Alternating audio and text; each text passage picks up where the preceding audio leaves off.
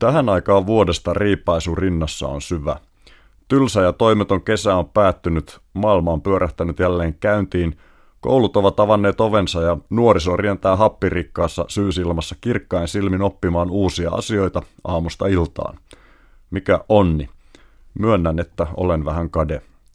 Haluan takaisin kouluun. Huima elämänvaihe tuo 6 ja 16 ikävuoden väliin upotettu, jolloin ainoa kansalaisvelvollisuutesi ja oikeutesi on omaksua tuoretta tietoa virkeisiin ja laajeneviin aivoisi. Parasta koulussa oli matematiikka, perimmäisessä tuntemattomuudessaankin kirkkain ja rehellisin kieli, minkä ihmiskunta on kehittänyt. Galilei ilmaisi 400 vuotta sitten oikean asiansa selkein sanoin. Maailman kaikkeus on aina silmiemme edessä, mutta emmehän me sitä ymmärrä, ellemme aluksi opettele sen kieltä ja tulkitse merkkejä, joilla se on kirjoitettu. Se on kirjoitettu matematiikan kielellä ja sen merkit ovat numeroita, kolmioita, ympyröitä ja muita geometrisia kuvioita, joita ilman ihmisen on mahdotonta tajuta maailmasta sanaakaan.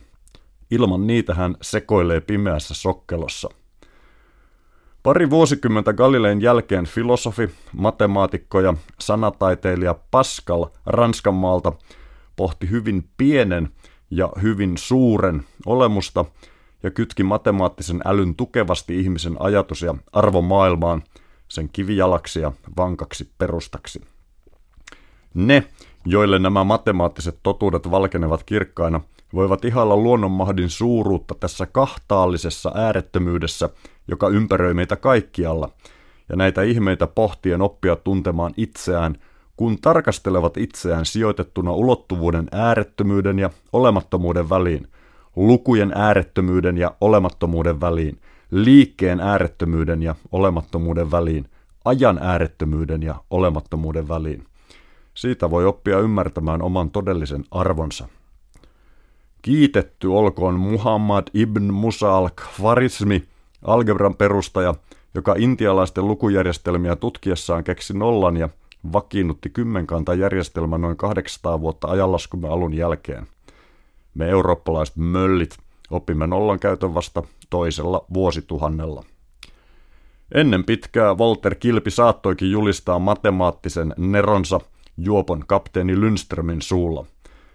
Numeroita on vain kymmenen maailmassa, mutta ne kymmenen ovatkin semmoisia herroja, että ne määräävät kaiken ja vähän enemmänkin.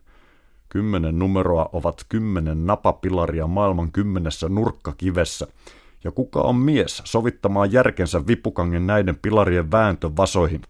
Hän kääntää asiat akseleillaan ja näkee maailman miltä kantilta hän tahtoo.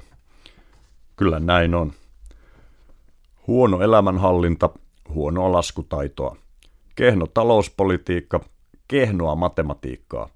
Talvivaaran kaivos, ahneuden näivettämää surkeaa matemaattisen arviokyvyn puutetta. Kestävään taiteeseen on mahdoton yltää, ja sitä on mahdotonta oikein oivaltaa ilman koulittua matemaattista aistia. Musiikki on matematiikkaa. Sibeliuksen viulukonsertto D-mollissa, opus 47, on täynnä mitä haastavimpia värähtelyjen lukusuhteita.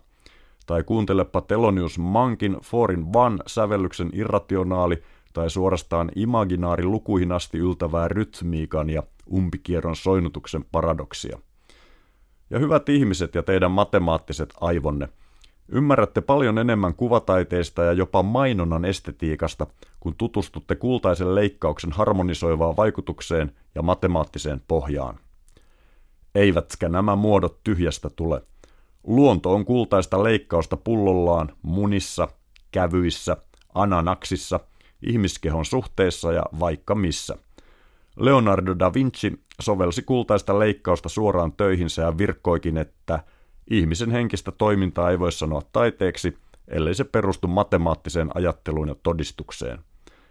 Tämän tiesi myös maailman paras kirjailija Lewis Carroll, eli professoritason matemaatikko Charles Hodgson, jonka sanaleikit ja peilimaailmat ovat silkkaa, kristallinkirkasta jäätikön raikasta matematiikkaa tähän tapaan on illan paistoja silkavat saijat luopuessa pirkeinä myörien ponkii, surheisna kaikki kirjuvat lorokaijat ja vossut lonkaloisistansa ulos vonkii. Väittäkää vastaan, jos pystytte.